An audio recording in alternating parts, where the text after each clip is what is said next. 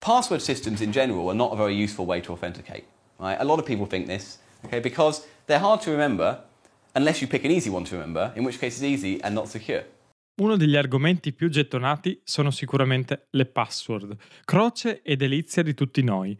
Proteggono purtroppo ancora oggi i nostri dati da accessi indesiderati. Dobbiamo preoccuparci di avere delle buone password? Dobbiamo sul serio stare attenti quando impostiamo una password?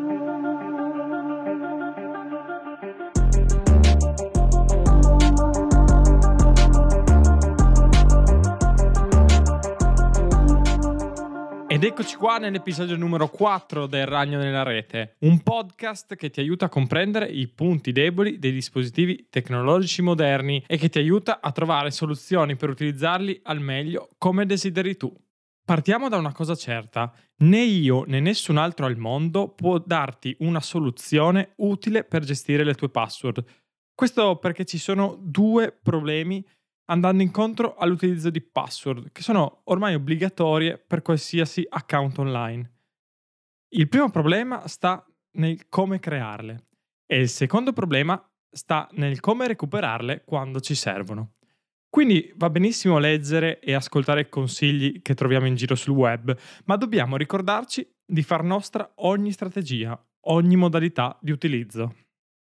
Una cosa che però posso dirti per certo e sulla quale siamo tutti d'accordo in ambito informatico è che non devi, non devi, te lo ripeto ancora una volta, non devi riutilizzare le tue password.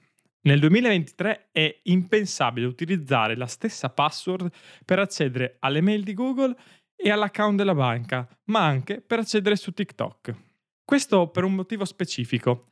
Nel caso il tuo account venisse compromesso in un data breach, ossia una diffusione intenzionale o anche non intenzionale di informazioni private, come ad esempio i nostri account, da parte di hacker, tutti i tuoi dati sarebbero disponibili all'intero web, all'intero mondo. Nel malaugurato caso neanche troppo difficile nel quale qualcuno dovesse prendere la tua email e la tua password e provasse ad accedere a tutti i servizi correlati a tale mail, avrebbe in mano la tua identità digitale. Quali sono però i migliori metodi per creare delle password diverse e molto forti? Io non lo so di preciso, come ti ho detto prima, devi trovare il tuo metodo per creare le tue password. Io ti do solo qualche consiglio. Il primo consiglio che posso darti è di creare sempre password lunghe di almeno 10 caratteri o più. Conta che questo numero diventerà sempre più alto con il tempo, perché gli algoritmi e i computer che elaborano questi algoritmi diventeranno sempre più potenti e quindi occorrerà sempre aumentare di più la lunghezza delle nostre password. Utilizza il metodo Double Blind Password. Se generi a caso tutte le tue password, aggiungi alla fine della tua password una serie di numeri, una parola o dei caratteri speciali e non salvare quest'ultimi da nessuna parte. In questo modo, anche se troveranno la tua password, non potranno conoscere l'ultima parte e quindi non potranno accedere in nessun account. Non utilizzare numeri al posto delle lettere. Ormai è diventata una cosa comune, ad esempio sostituire la lettera E con il numero 3, oppure sostituire la lettera O con il numero 0 e così via. Questa tecnica è stata abusata da chiunque e quindi anche i famosi hacker riescono, tramite degli algoritmi, a trovare le nostre password e aggirare questo metodo. We're talking about cybersecurity today and how safe people's passwords are. What is one of your online passwords currently? It is my dog's name and the year I graduated from high school. Oh, what kind of dog do you have? I have a Chihuahua Papillon. And what's its name? Jameson. Jameson. And where did you go to school? Um, I went to school back in Greensburg, Pennsylvania. What school? Uh, Hempfield Area Senior High School. Oh, when did you graduate? In 2009. Oh, great.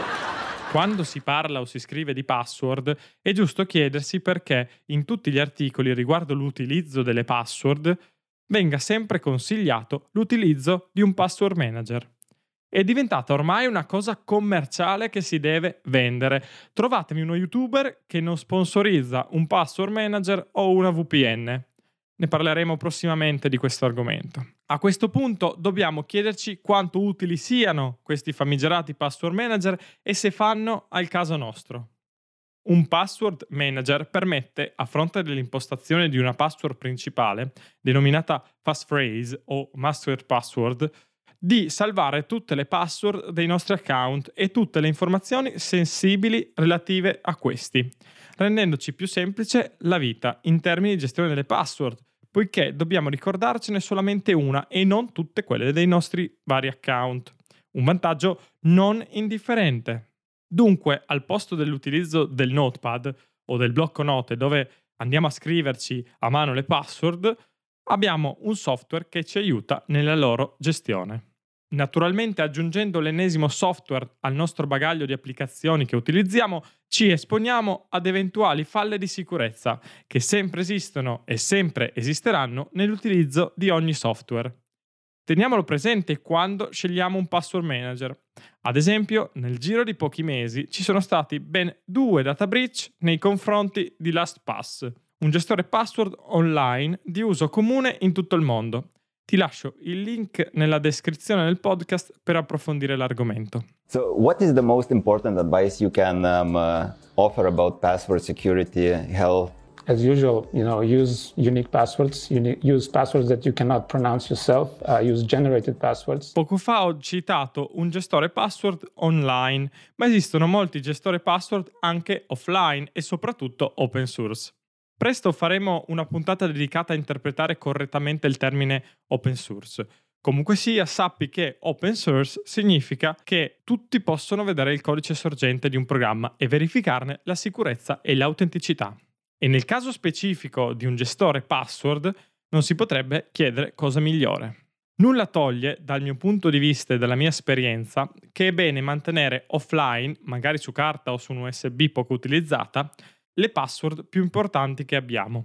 Mettiamo questo foglio o questa USB in un posto sicuro, magari fuori dalla nostra dimora. Vicino alle password possiamo citare anche le famose domande di sicurezza che molti siti ti fanno impostare come metodo di recupero password. Ecco, la generazione casuale di risposte in questo caso può tornarci super utile, poiché nel caso inserissimo informazioni veritiere, queste potrebbero essere ricollegate alla nostra persona e quindi diventerebbe facile richiedere un cambio password oppure l'accesso diretto al nostro account. Quindi la prossima volta che devi impostare delle domande di sicurezza, generale a caso e salvatele ovviamente. Le domande di sicurezza sono spesso associate all'autenticazione a due fattori, ma non è direttamente proporzionale. L'autenticazione a due fattori ci richiede di inserire un codice univoco generato dopo aver inserito la password mentre le domande di sicurezza servono per recuperare l'accesso all'account. Naturalmente l'autenticazione a due fattori necessiterà di una puntata a parte. Alla fine di tutto, qualora tu volessi verificare l'efficacia delle tue password, ci sono diversi tool online che ti permettono di farlo. Io ti consiglio quello di I've Been Pwn, che come sempre trovi il link nella descrizione di questo podcast. Naturalmente non prendere i risultati di questi siti come veritieri al 100%, ricordati i consigli che ti ho citato in precedenza. È vero, le password sono una rottura di scatole, ma sono il principale filtro per tutelare noi e i nostri dati.